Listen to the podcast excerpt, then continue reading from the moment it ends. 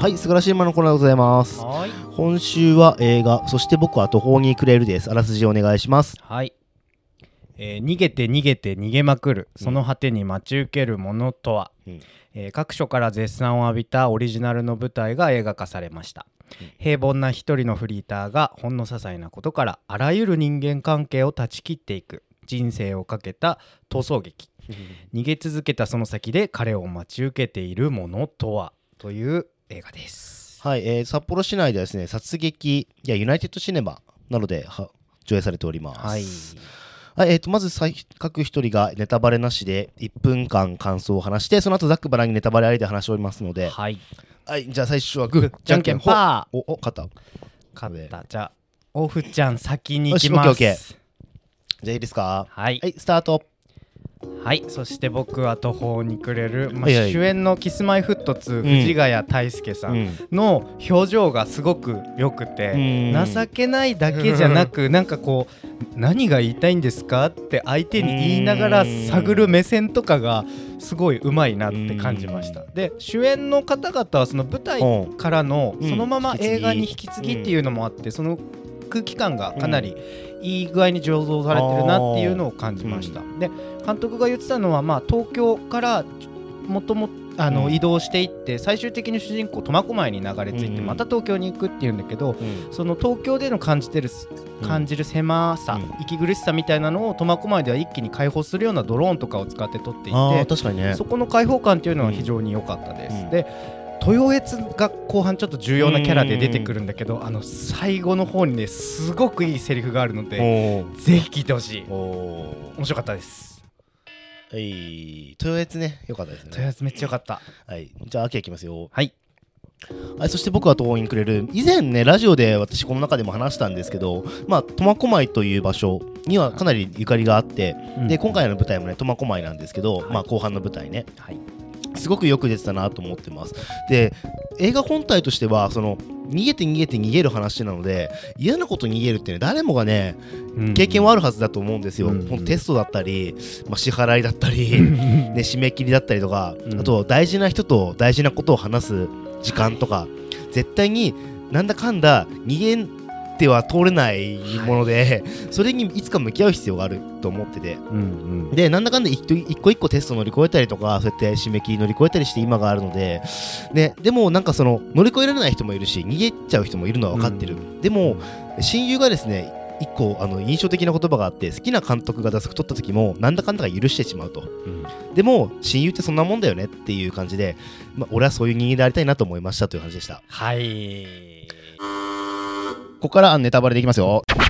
はいじゃあザックバランに行きますか、ネタバレありででここからトークしていきます。ねなんかすごいやっぱ今回はうん。俺はすごい演出がすごい好きで。おこの作品ね。うんうんでこれも俺正直ね見返してはいないんだけど今のところ、うんうん。なんか過去のねメモを残してもやっぱ演出良かったって書いててやっぱねその人間の本質っていうか、うん。大事なところっていうのはね小さな細かい所作に出ると思あってるんだよね。なるほど。やっぱ言うことっていうのはやっぱさその場限りの言葉だしさ、うんうん。反省しましたって言って反省してるしてないっていうのはさやっぱ違うし。あーなるほどね。でもその一個一個の小さな所作の積み重ねが、うん。あの人間性を作ると思ってて、うんうんで今今作ではその挨拶っていうねうんうんうん。いただきますとかありがとうございますとか。あーなんもなかったな。そうそうそう。あとなんか誰かが困ってる時に手伝いましょうかとか、うんうん。そうあと自分から人の輪の中に入っていくとか、うん。そういう細かいところをねすごい積み重ねでだ描いててあうまい映画っぽい映画だなって思って見てたうね。ん。なんかねそう監督もなんかそれを言ってて、うん。なんか正直こんなこと映画になるのっていうようなことも、ね。このぐらいの規模感で丁寧にやることで、もう映画としか逆逆に映画としか言えない体験になるみたいなのを言ってたんだよね。豊悦が出たあたりもね本当うんうん。映画だなって思って。映画が出てくるしね。ザね。そうそう。映画が好きなうん。主人公っていうのが一個こうメタというか、うん。ツイストであったっていうのもね注目して見てほしかったよね。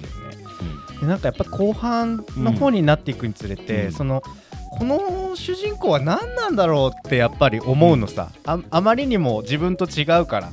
なんかこのなんでこんな逃げてばっかりいるんだろうっていう風に見えてたんだけど、うん。でもなんか後半あのなんていうか感情がもう爆発してさなんかわかんないけどなんか本質的なこととどうでもいいことの違いがもう正直わかんないみたいな感じでうん。だからなんかすいませんってこそう大号泣するシーンがあるじゃん。なんかすいませんって言うんだよね。そうなんかすいません。なんかわかんないけどすいません。なんかすいませんってう言うじゃん、あれ結構普遍的なことなんじゃないのかなって思ったんだよね、うん。まあ泣くほどのことでもないけど、うん。俺もなんか似たように大事なこととうん。どうでもいいこととの違いは確かに分からなくなる時があってあでそれで人とぶつかる時もあるじゃあんー。みんなの大事なことって違ったりするからさ、うん。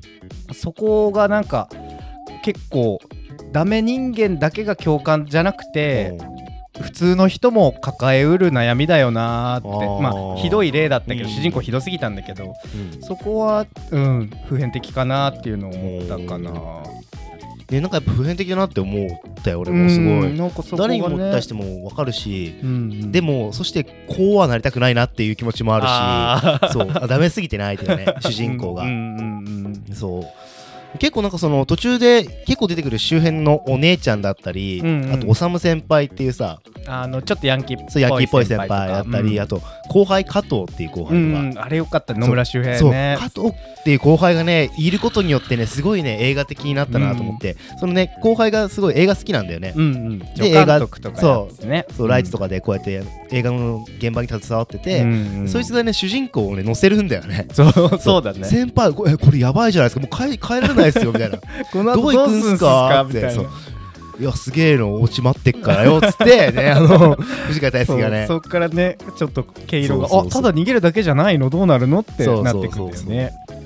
あれはすごい良かったな、ね、なんかすごいそこで普天なんていうの客観的な視点が入ること、第三者的な視点が入ることによってなんか、うんうん。メタな視点が入ってすげえ一枚面白くなったなと思って、そうよかった。なんかで結局その後輩くんのおかげで、ラストにつながるわけそうだね。結局その映画を撮るみたいなところで、なんかあそこで撮るのって監督決めてたみたいで、かなりなんか場所を大事にする人みたいで。なんかいろいろ他の映画とか撮ってても、うん。俺全然見たことなかったんだけど、そのロケーションっていうのをかなり大事にしてる。で苫小牧選んだのもうん。ただ自分の地元っていうだけじゃなくて、うん。まあ、正直打算的な感じになるけど、ううんまく街の悪いところ切り取れると思ったっていうのが言っててでそこプラスその最後はゴジラロードっていうあうん。の場所なんだっけ、うん。新宿にあある。あるね。うんそこっていうのを決めててあ、うん。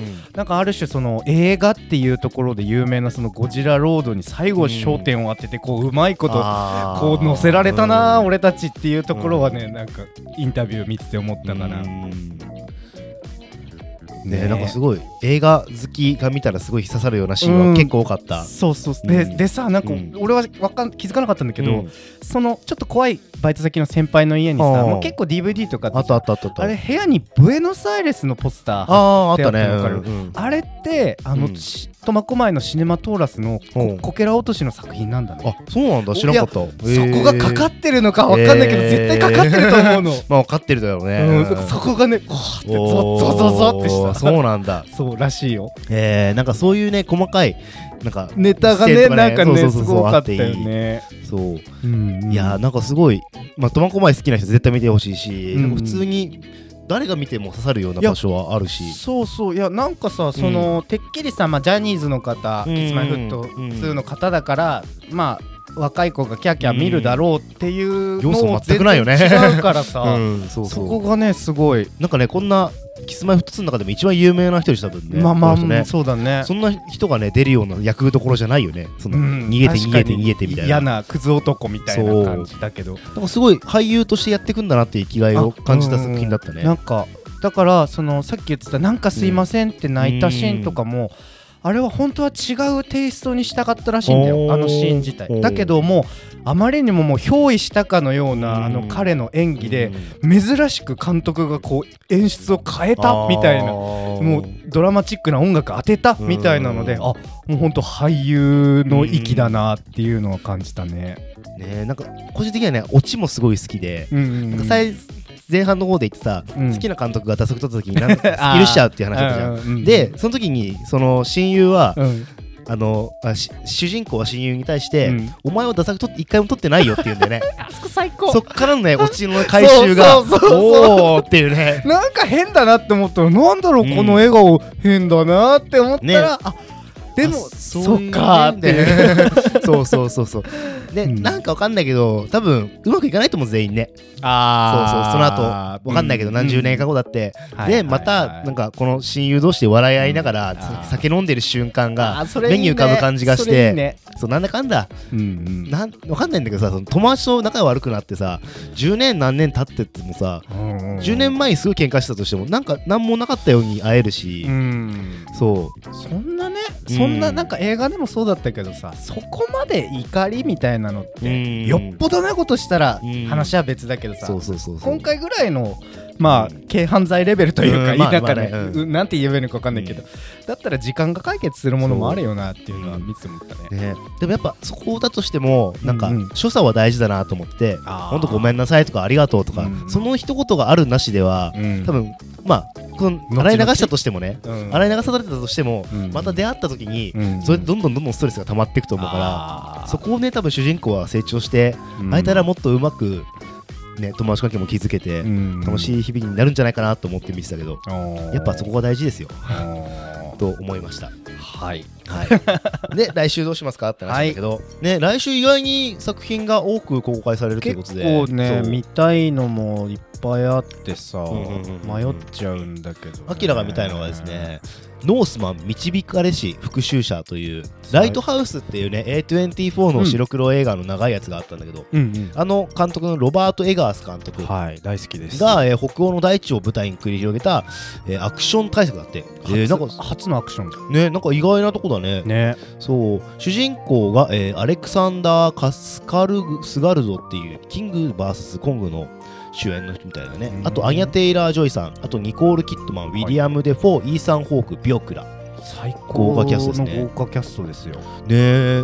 でもなんかすごいポスターの見る感じ誰だこいつみたいな。そう真っ暗だしね。しかもシネフロうん初日なのに1本しかやんないですそうよ時間帯ティアね1回しか信じられないです。なんかすぐ終わっちゃそうで怖いんだけどううん。ん、まあちょっと楽しみにしております。見見たい。ねはい。